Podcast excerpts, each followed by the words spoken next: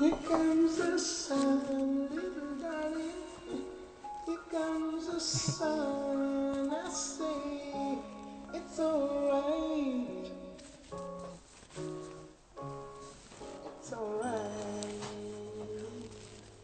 Ja tak. Det hele skal nok blive okay. I må sgu undskylde, vi startede 1 minut over. Det er første gang i snart 70 interviews, hvor at jeg har startet 1 minut for sent. Jeg var undskyldt, fordi at jeg blev nødt til lige at have noget vand og en kop kaffe.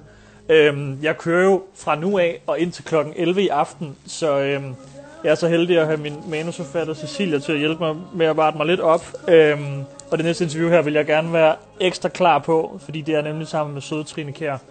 Og venner, tak fordi I ser med. Det her, det er jo sidste gang. Det er sidste fredag, vi sender. Sidste fredags skole. Vi slutter af med et brag i aften. Der er alle mulige overraskelser. Så må jeg ikke opfordre jer til, hvis man ikke har andet at lave. Tjek ind, når vi slutter af med drinks og fest efter Jørgen Let. Så går jeg selv live, og så skal vi hygge os helt vildt for sidste gang.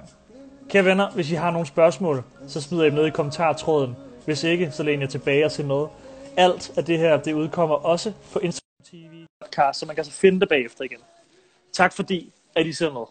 Velkommen indenfor. Hej. Trine. Det virker. Det virker perfekt. Velkommen til. Er det okay? Tak skal du have. Ja, der er sådan lidt rumklang inde ved dig, men det lyder meget flot. Altså, jeg har taget sådan nogle her. Er det bedre? Det er det nogle gange. Vi kan godt. Altså... Skal jeg prøve?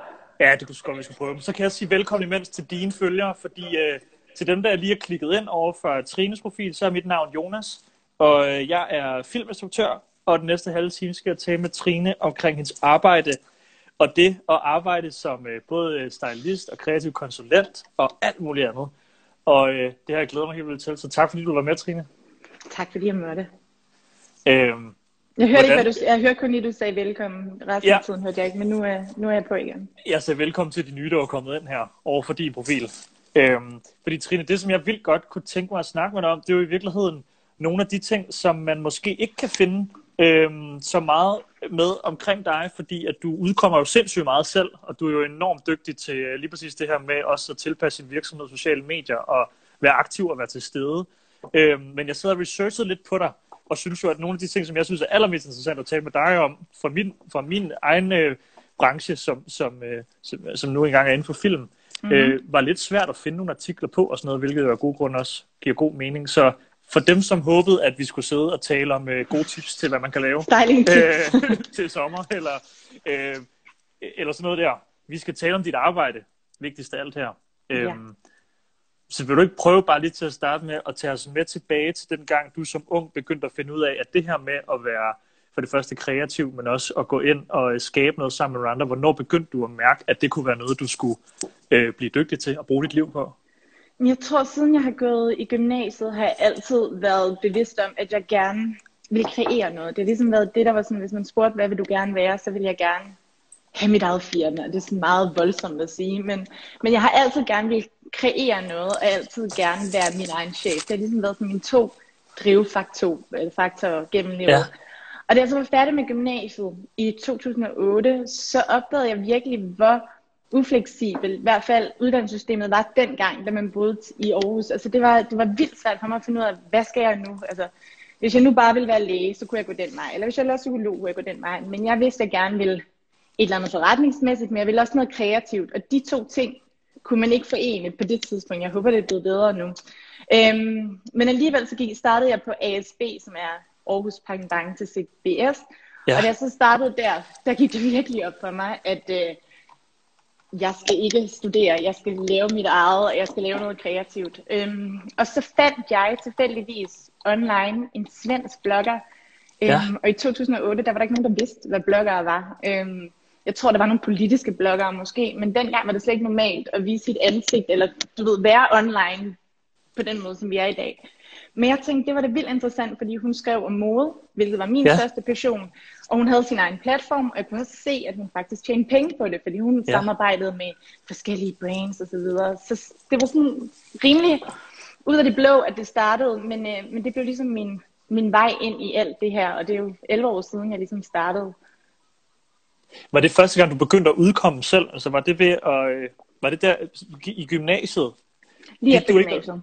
Ja, men i gymnasiet, det var ikke sådan, du gik og skrev der? Eller, det var ikke sådan, at jeg gik og skrev lidt, men jeg tror i gymnasiet, der var jeg nok lidt ligesom mange andre, at man... Jeg lavede mine ting nogenlunde, og så ellers gik det op i fester og så videre. Og så brugte jeg meget tid på at være frustreret over, at jeg ikke vidste, hvad jeg skulle. Ja. Men altså, i gymnasiet, der var Facebook lige kommet, og det var slet ikke den der online platform, som vi har i dag. Så der skete meget siden. Og så fandt du ud af, at det her, det var måske også et felt, som man jo overhovedet ikke rigtig kunne uddanne sig indenfor, eller hvad? Ja. Jamen, man kunne ikke uddanne sig for det. Man kunne ikke engang spørge folk, hvordan man lavede en blog, for der var ikke rigtig nogen, der vidste, hvad en blog var. Nej. Så det var sådan... Det var meget specielt, jeg husker, altså jeg brugte jo internettet til alt, til ligesom at finde ud af, og hvordan man gjorde, men så var jeg ret heldig, fordi det var åbenbart et tidspunkt, hvor folk var rimelig klar på, at der skulle være andre stemmer end journalister og så videre, så der var ligesom plads til mig, og den blev ret stor, min blog ret hurtigt, fordi folk de synes, det var fedt at høre på et normalt menneske, i stedet for en journalist. Kan du prøve at fortælle os lidt om, hvad du lærte i de der første sådan, måneder af at starte det her op? Altså, hvad lærte du omkring, hvad det skal handle om, for at folk de connecter med det? Fordi man kan jo tale om, hvad du så har lært i dag i forhold til at drive det, men på det her tidspunkt, kan du huske nogle af dine første opdagelser i forhold til, hvordan skulle du skrive, hvordan skulle du lægge det her ud, hvis det skulle virke? Det hele var så intuitivt dengang, også for der var ikke en opskrift rigtigt, for der var ikke rigtig andre i Danmark, der gjorde det eller havde haft succes med det, så det var meget intuitivt. Men det der var så vildt dengang, det var at der skulle så lidt til, før man fik kliks. Altså i dag, hvis man har en blog, så skal du skrive et eller andet filaver, sådan agtigt sensations, et eller andet, for at få folk til at klikke ind. Men dengang, der var det vildt nok, at jeg havde taget en H&M bluse på og stylet den med et par jeans fra et eller andet mærke, og så lagde et billede ud, og så skrev hvad jeg havde lavet i dag. Ja. Altså det var nok til ligesom, at få folk ind, og det var ret vildt at se, at folk vitterligt interesserede sig nok for mig til, at de ville kigge ind på min hjemmeside og skrive kommentarer og så videre. Ja. Det var meget, det var en sjov tid, fordi det er så anderledes end det er nu, hvor alle er super online, ikke? Hvad sker der så der, hvor du begynder at finde ud af, okay, hvis jeg koncentrerer mig lidt her, så kan det her måske en dag også blive en levevej. Hvad blev du nødt til der at finde ud af med dig selv for at kunne tage den dertil? Jamen, jeg tror, der gik nogle måneder, så begyndte jeg ligesom at få sådan nogle kommercielle henvendelser. Jeg husker, Diesel var et af de første brands, der ligesom kontaktede mig, om jeg ville lave noget med dem. Og så tænkte jeg, måske alligevel, at man kan lave, eller men der er gået så mange år før, at jeg ligesom har kunne leve af det. Ja. Men det kom ret hurtigt, og jeg kan huske, Benjamin Major kontaktede mig også, så begyndte jeg faktisk at blogge for dem og få en månedlig fee for at blogge. Men altså, der gik nok et par år, før det begyndte virkelig at tage fart, ikke? Og hvor jeg også fandt ud af, at jeg kunne kommercialisere det til, at jeg faktisk kunne lave produkter og sælge, fordi jeg nu havde en rigtig stor blog. Ja, fordi hvor mange af de ting, som du laver i dag, var din drøm på det her tidspunkt, vi taler om nu? Var det der for det første bare at få folk ind og følge med? Eller havde du allerede nogle drømme om, sådan, okay, det kunne også være, at man kunne begynde at style nogle ting, og det kunne være, at man kunne begynde at udgive produkter og drive en virksomhed på en anden måde? Det var helt klart det, der var min drøm. Jeg har aldrig været ret interesseret i, at folk skulle følge mig, for at være ærlig. Jeg skriver heller ikke, altså jeg er relativt privat. Det har ikke været det, der har været så interessant, men det er interessant for mig at have det her som en levevej, at jeg kan... At det, at jeg har fået lavet så stor en platform, har gjort, at jeg har haft mulighed for at lave min helt egen virksomhed med mine hårprodukter, Trines Wardrobe, som har været på markedet i 7-8 år efterhånden. Men også, at jeg har fået rigtig mulighed for at style. Jeg har arbejdet på magasin, altså på cover, som assisterende modredaktør. Så det, alle de ting, det ligesom har givet med sig, har jo været drømninger, jeg har troet håb på, da jeg sad i Aarhus i 2008. Fordi hvem vidste, at en blog kunne medføre sådan nogle ting, ikke? Jo.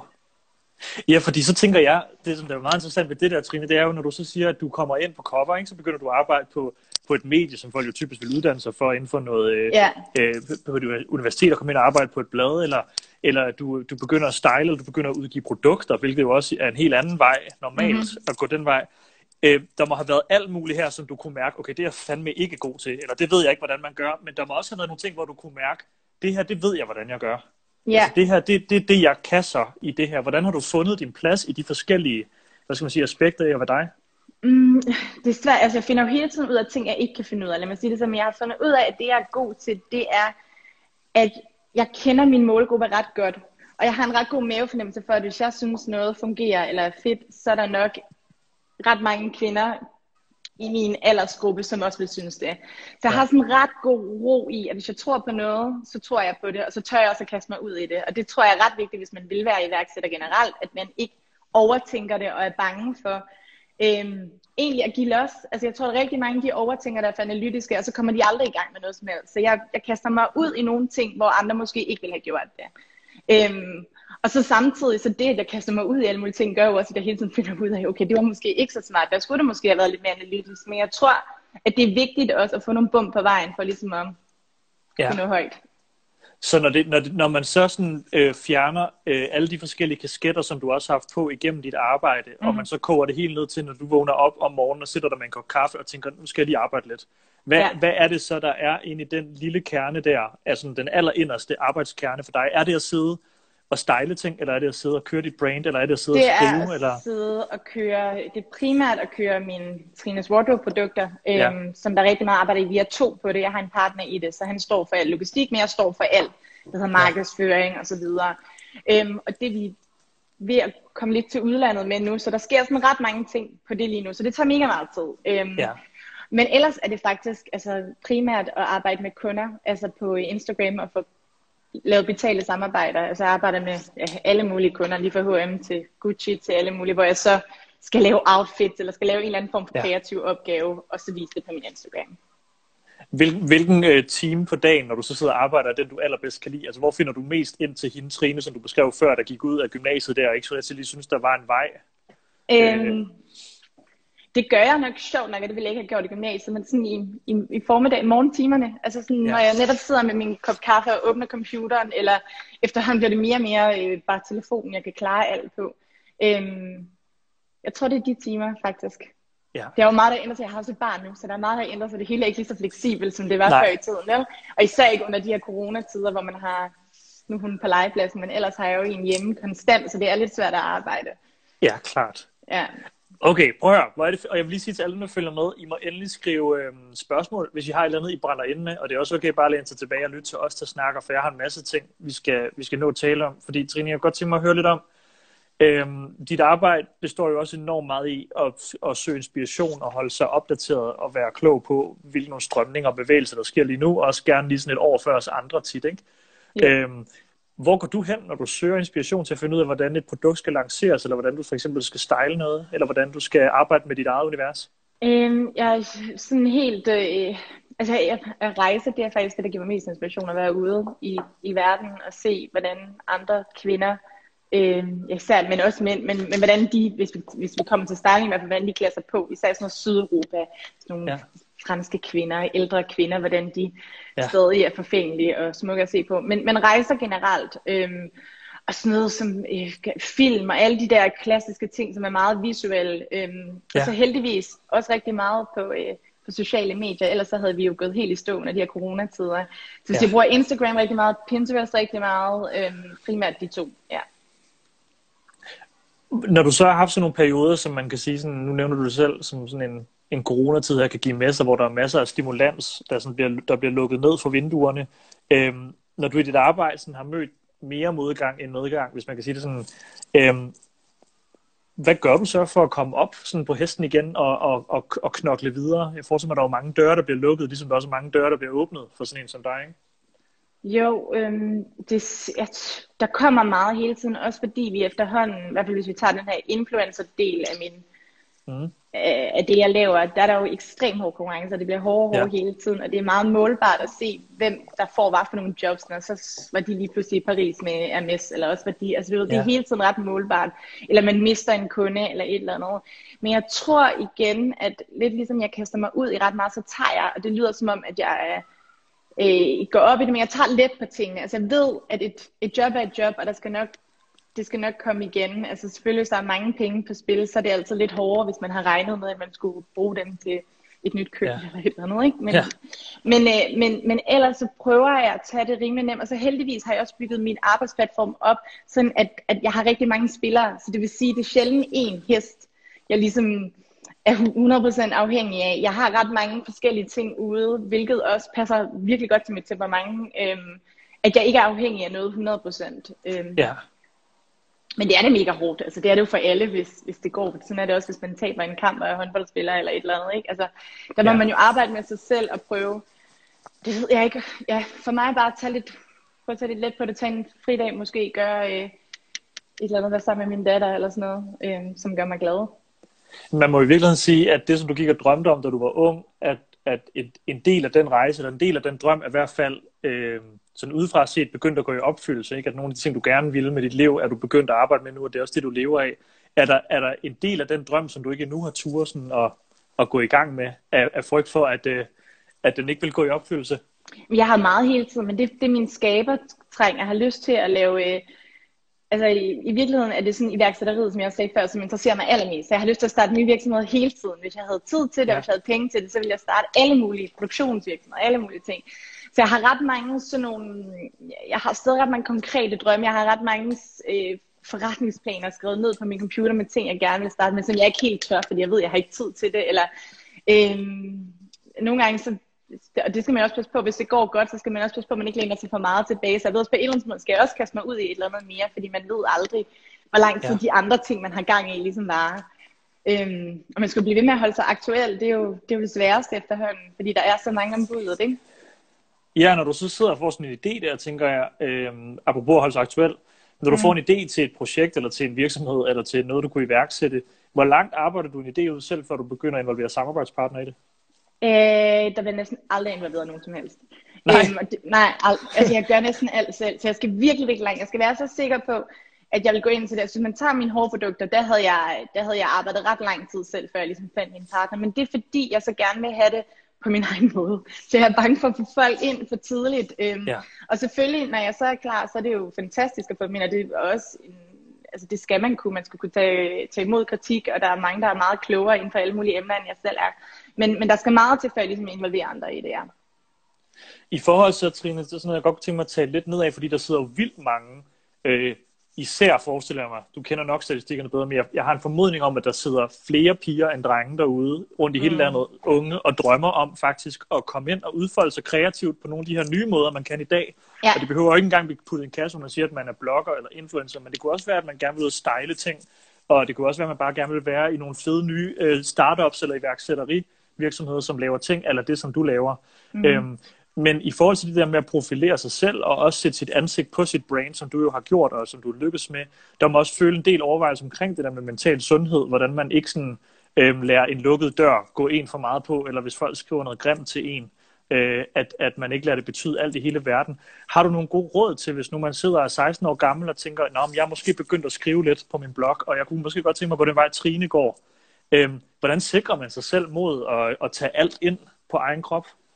Det er helt vildt svært, og jeg tror, det er super individuelt. For mig har det nemme været, at jeg indtil for 1,5 år siden, der Trines Wardrobe, det var hele min online-person. Det er faktisk kun 1,5 år siden, at jeg stod frem, om man så må sige, som Trine Kjær, og ligesom splittede de to ting, så Trines Wardrobe kun er mine produkter. Men for mig var det en rigtig god ting at have Trines Wardrobe som min online-person, og så Trine Kjær var min private person. Og så havde jeg det lidt som om, at hvis nogen sagde noget negativt omkring Trines Wardrobe, så prøvede jeg at tørre det af, fordi i virkeligheden kendte de slet ikke mig. Og jeg tror, det er meget det, man generelt set skal tænke, at man skal, altså hvis du har et eller andet på hjertet, om det er noget kreativt eller et eller andet, så den kritik, folk må give, den handler om dine kreative ting. Det handler jo ikke om, hvem du er som person, eller om du er en sød veninde, eller en sød kæreste, eller så videre. Men det er mega hårdt, og jeg tror, hvis man er ung, altså hvis man er 16, jeg var trods alt 19, da jeg ligesom kom ind i det, og der var folk bare vildt søde generelt set. Der er kommet en meget værre kultur, tror jeg, altså på internet generelt. Ja. Men hvis man var 16 år, så er det hardcore. Jeg ville ikke ønske, hvis jeg havde en 16-årig datter, at hun ligesom skulle være en online personlighed overhovedet. Fordi det kræver virkelig, det kræver noget, altså en psyke, ikke? At når du så møder for eksempel unge piger, som er gået i gang med noget af det, som du har gang i i dag, og de har det samme drive og bare gerne vil i gang. Er der sådan nogle sådan, er der en eller anden morale i det der med sådan, det lyder også til, når du taler om den række, altså om den række sådan initiativer, som du også er en del af, og som du har iværksat, så lyder det også som om, at du har måttet finde ud af, okay, hvad er det lige præcis, jeg gerne vil tilbyde folk, når de tjekker ind i mit univers her. Er det i virkeligheden en meget god lektie at sætte sig ned og finde ud af, okay, hvem er jeg, når jeg går på nettet, og hvad er det, jeg gerne vil fortælle, fordi så kan du også ekspandere det til en dag, for eksempel at lancere dit eget produkt, eller du kan involvere dig selv i andre samarbejder, eller Nu lagde jeg ord i munden på dig. Men... Nej, men det er totalt essensen af det, fordi du skal ligesom finde ud af, hvad er din rolle på internet, eller hvad vil du gerne gøre? Jeg har valgt, at mit skal være helt vildt visuelt. Det skal være kreativt, det skal være visuelt, så det er inden for møbler, inden for mode osv. Ja. Og det har gjort, at det for mig også er ret nemt at falde tilbage til at kun være mig selv, fordi folk kender ikke i virkeligheden mig. De kender min visuelle identitet. Ja. Jeg tror, hvis man for eksempel vælger at være... bruge sin personlighed til ligesom at blive kendt online, så kræver det helt vildt meget, for så skal du hele tiden finde på et eller andet. Du skal hele tiden være sjov, du skal hele tiden skabe en lille skandale, eller et eller andet, der gør, at folk bliver ved med at synes, din personlighed er interessant. Ja. Men det er jo også, det kan også være en fed måde, eller hvis du er komiker, så skal du hele tiden, altså det kommer an på, hvad dit talent ligesom er, men jeg tror, det er vigtigt ligesom at lave en ret skarp ramme for, hvad det er, du vil på internettet, så det ikke er det hele, du ligesom føler, du skal dele. Ja. Der bliver spurgt, Trine, ind til det her med, sådan, med arbejdsbyrde, når man så er alene, fordi du nævner før, at du arbejder rigtig mange idéerne ud selv. Mm. I hvert fald et langt stykke hen ad vejen. I forhold til det, så er der jo også sådan en... Så forestiller man også, at jo mindre man indgår i et samarbejde med 10 mennesker omkring sig, jo mere ansvar ligger der også på ens egen skuldre, og jo flere forventninger kan man også have til sig selv. Hvordan navigerer du i det der med at forvente nok af dig selv, og ikke for meget, og ikke begynde at stresse over, hvor du er henne nu, og hvor du gerne vil være? Det er mega svært. Jeg tror, det har hjulpet, at jeg har lavet det i virkelig mange år, så jeg ved også, at man kan ikke nå alt. Og så er jeg rimelig sådan pligtopfyldende i forhold til, at jeg laver en arbejdsdag ligesom alle mulige andre, så jeg starter kl. 9 til sådan noget 5-tiden-agtigt. Det er sådan mine arbejdstider. Og hvad jeg kan nå derindefra, det er ligesom... Det må være det, jeg kan nå, fordi det, der er så farligt, når man arbejder online, det er, at du kan lige pludselig have en arbejdsdag, der er 24 timer, fordi du kan konstant arbejde, ikke? Altså, der er hele tiden noget, du kan lave, og der er hele tiden... Jeg har ret mange følgere i udlandet, så de er jo online på et andet tidspunkt end danskere, så i virkeligheden kunne jeg arbejde hele tiden. Men at prøve at lave sådan nogle ret strukturerede rammer for, hvornår du er på arbejde, det hjælper i hvert fald mig i forhold til, at jeg ikke stresser. Altså, bare være realistisk omkring, hvad man kan nå. Man kan ikke nå alting. Nej. Hvordan, det er jo også sådan et, det tænker, ved jeg godt, er et meget abstrakt spørgsmål, men når du så for eksempel har iværksat et projekt, eller det kunne også være en kampagne, du bliver en del af, det kan være, at du bliver bedt om at style noget, det kan være et produkt, de lancerer, det kunne være alle mulige ting i dit arbejde, jeg har sikkert ikke nævnt dem alle sammen. Hvornår i hele det her sådan, udgivelsesaspekt, altså det her med at sige, nu lancerer vi noget til folk, og så venter vi på deres respons, enten om det er købere eller læsere, hvornår mærker du efter, altså hvad skal der til for, at du mærker, at din kreative vision den er blevet indfriet? Er det, når du trykker publicere, altså kan du mærke den der, eller er det først, når du begynder at få tilkendegivelser? Altså, jeg vil ønske at kunne sige, når jeg publicerer, og det er det jo også på nogle ting. Hvis det er nogle ting, jeg virkelig har arbejdet på, så er det vigtigt i virkeligheden bare at vise det. Men det er klart, at man vil også gerne have en reaktion. Og hvis der ikke er nogen som helst, der skriver, at de synes, det er fedt, at man har lanceret et nyt hårprodukt, så er det lidt ærgerligt. Altså, så det er en kombination, men det vigtigste er, at jeg selv er mega stolt af det, og netop når jeg trykker publicere, tænker jeg, kæft hvor fedt. Altså. Ja. Hvordan, jeg tænker også, det er sådan noget, det må også være sådan noget, der er jo mange af de der små opture, som jeg tænker, at man skal blive god til at fejre selv, ikke? Altså det der med, så får du noget, så får du et bud på, hvordan emballagen kunne se ud, så får du et bud på, hvordan designet kunne se ud. Ja. Hvordan fanden, altså, hvordan får du, hvordan, jeg kan godt nogle gange selv genkende det der med, at så sidder man og arbejder på noget vildt længere, så kommer det ud, og så har man sådan lidt forladt det allerede på en måde. Og nogle gange har jeg måttet sige til mig selv, jeg skal fandme blive bedre til at fejre de her ting, for det er den glæde, der skal skille igennem. Jo, jeg synes, det er vildt svært. Ja.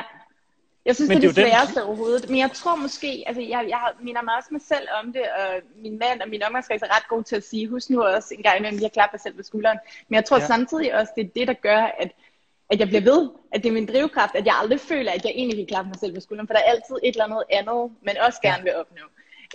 Men det er mega stenet. Det er også nogle gange derfor, jeg gerne vil opbygge noget større på en eller anden måde, så der er noget, man kan fejre det med. Men samtidig synes jeg også, det er fedt, at jeg ligesom gør det hele selv, ikke? Er der noget i den her proces, især tænker jeg, i de sidste par år, hvor du også virkelig har accelereret det at have en virksomhed og være involveret i flere forskellige ting, og adskille Trines Wardrobe og Trine Kjær og sådan. Er der noget i den proces, som du er stolt af, at du har lært, og er der noget, som du er ked af, at du måske har mistet? Jamen, om der er noget, jeg er stolt af, at jeg har lært? Altså, jeg tror, jeg er stolt af, at jeg har formået at lave en platform en gang, hvor ingen vidste, hvad blog var, som ligesom har gjort, at jeg nu kan have mine produkter og kan de her forskellige ting. Om der er noget, jeg har fortrudt. Altså jeg fortryder tit, altså nu snakker vi det der om stress og om, hvor mange timer man har i døgnet. Altså jeg kan tit fortryde nogle gange, hvis jeg ikke har lagt mere energi i noget, i en arbejdsopgave før. Og det er jo det der hele tiden med, at altså opveje om noget er godt nok, og man er altid i sin egen største fjende, ikke? Men jeg kan godt fortryde nogle gange, hvis der er nogle ting, jeg synes, eller nogle projekter, som jeg ikke synes er blevet gode nok, eller et eller andet, men det er heldigvis ikke noget, der har været fatalt nogensinde, men man er jo bare kritisk, eller jeg er i hvert fald kritisk over på det, jeg laver selv. Ja. I forhold til at navigere i det her med at arbejde med samarbejdspartnere, forretningssamarbejde og store brands, som vil have noget for en og forventer noget også, og ringer en op og sådan... Har du et godt råd til dem, der måske lige nu kan begynde at mærke det, som du også kunne på et tidspunkt, hvor sådan, okay, der er faktisk nogen, der kontakter mig og gerne vil måske bruge mig til et eller andet. Hvad har du måttet lære, eller hvad har du måttet tilegne dig af redskaber for at kunne navigere i det der landskab, at pludselig skulle være business også? Jeg tror, det allervigtigste det er, og det er sådan et ord, der tit bliver brugt, men det er integritet. Altså, at man aldrig siger ja til noget, som man ikke synes er fedt. Jeg tror, hvis man først har en nogenlunde stor profil på Instagram, og nu kan det faktisk også være, at man kun i teorien har 1000 følgere, fordi der er også en masse mikroinfluencer osv., der bliver kontaktet. Men man skal aldrig sige ja til noget, medmindre det er fedt. Fordi du mister dine følgere, fordi de kan 100% gennemskue, hvis du lige pludselig står og reklamerer for et eller andet brand, der ikke giver nogen mening i dit univers. Ja. Og det er, altså jeg tror virkelig, det er lærerne nu har set mange bloggere, som det jo var dengang, som ligesom ikke er her længere, fordi lige pludselig var der bare ikke nogen følgere til at følge dem længere, fordi de lavede nogle dumme samarbejder. Så man skal virkelig tænke sig om, og man skal aldrig være grådig i forhold til, at en eller anden økonomi kan overbevise en for noget, som man egentlig ikke synes er fedt. Hvordan trækker du selv den der streg i sandet i forhold til, hvornår du synes noget det er relevant for din... Du ved, jeg tænker, nogle gange må man også have noget på hjerte, hvor man er sådan, hold kæft mand, nu sætter jeg mig lige ned og skriver det her, det kunne da være fedt at udgive, og så må du vel selv være den største dommer til at vurdere, er det noget, mine følgere får noget ud af at læse det her? Så jeg tænker også, der er også en sensation nogle gange, ikke? Nogle gange må du også tænke, at det her er for privat. Jeg dyrker slet ikke sensationen. Og Gud skal takke og lov for det, for det må virkelig være hardcore at finde på sådan nogle ting hele tiden, tænker jeg. Men for mig er det bare rent og skær. Synes jeg selv, det er fedt, at det er et produkt, jeg selv synes er fedt, at det er en historie, jeg selv synes vil være fed at læse, giver den mening i forhold til mit, og jeg spørger, hvis jeg virkelig er tvivl, så ringer jeg til en veninde, eller en eller anden, der ligesom kan sige, der kan være djævelens advokat og sige, hey, det var ikke nice. Men jeg er næsten aldrig i tvivl, om jeg skal sige ja eller nej til noget. Nej. Kan du prøve at beskrive en arbejdsmetode, som du bruger i dag, hver dag, og som ikke rigtig har ændret sig, siden du for første gang begyndte at udgive og skrive? Er der noget, som sådan, man lige så godt kan sætte sig ned og lære nu, fordi det aldrig rigtig ændrer sig, hvis man vil det samme som dig? Altså, hvis man gerne vil lave influencer-tingen, eller styling, hvis vi tager de to ting, altså de kreative ting, den proces, jeg ligesom har arbejdet med, har altid været den samme. Og det handler om, at hvis man skal lave nogle billeder, eller hvis man skal skabe en visuel identitet, at man laver et moodboard før. Så det handler der, Pinterest er genial, den var der ikke i 2008, men det har været der i mange år. Så jeg bruger Pinterest hver morgen og laver ligesom sindssygt mange moodboards, som er min visuelle guidance til det, jeg nu skal skabe. Og det er lige meget, om jeg skal starte en person, eller om jeg skal skabe et billede til en kampagne, eller hvordan der vil ledes. Men det er vigtigt at have en plan, altså, og det er jo ligesom, hvis man laver film formodentlig, du bliver nødt til at have... en guidance. Organisere sig selv lidt. Altså organisere sin og det er jo svært for kreative mennesker, ikke? Hvad for mig nogle gange, det er det, jeg kan være dårligst til. Så det er ret vigtigt at få lavet sådan en visuel plan, før vi går i gang med noget.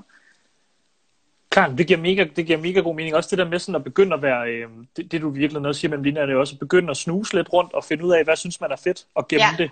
Samle det sammen. Ja, og så opdaterer det hele tiden, du bliver nødt til at følge med i. Og sådan er det også i mange brancher. Altså jeg bliver nødt til at finde ud af, nu er jeg ikke selv 18 år længere, men hvem er sejest som modeinfluencer som 18 år? Ligesom hold dig opdateret inden for de forskellige felter, så du ved, hvad der ligesom rykker i både ved dem, der er lidt yngre, og dem, der er lidt ældre osv. Så det bruger jeg også meget tid på, ligesom at snage lidt, hvad der sker. Ja, klart. Der er jo mange, Trine, som også, tror jeg, som du selv siger før, der er mange, der kommer og forsvinder igen, og der er mange, der knækker lidt halsen på det der også, ikke? Fordi man måske stormer for meget frem først, eller man glemmer sin integritet.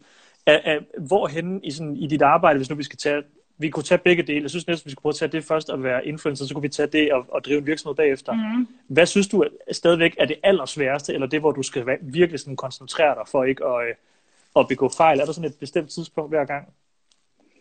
Og i forhold til at være influencer, jeg synes det sværeste er i virkeligheden faktisk bare at blive ved med at holde sig aktuel hver evig eneste dag nogle gange. Ja. Altså, det skal helt, fordi det kræver, at man opdaterer hver evig eneste dag.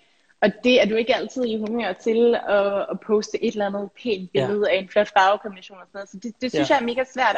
Og igen bliver jeg nødt til at være sindssygt struktureret. Så hvis jeg har en off-dag, så har jeg måske planlagt noget indhold på en god dag i forvejen, som jeg så kan poste på den der off-dag. Ja.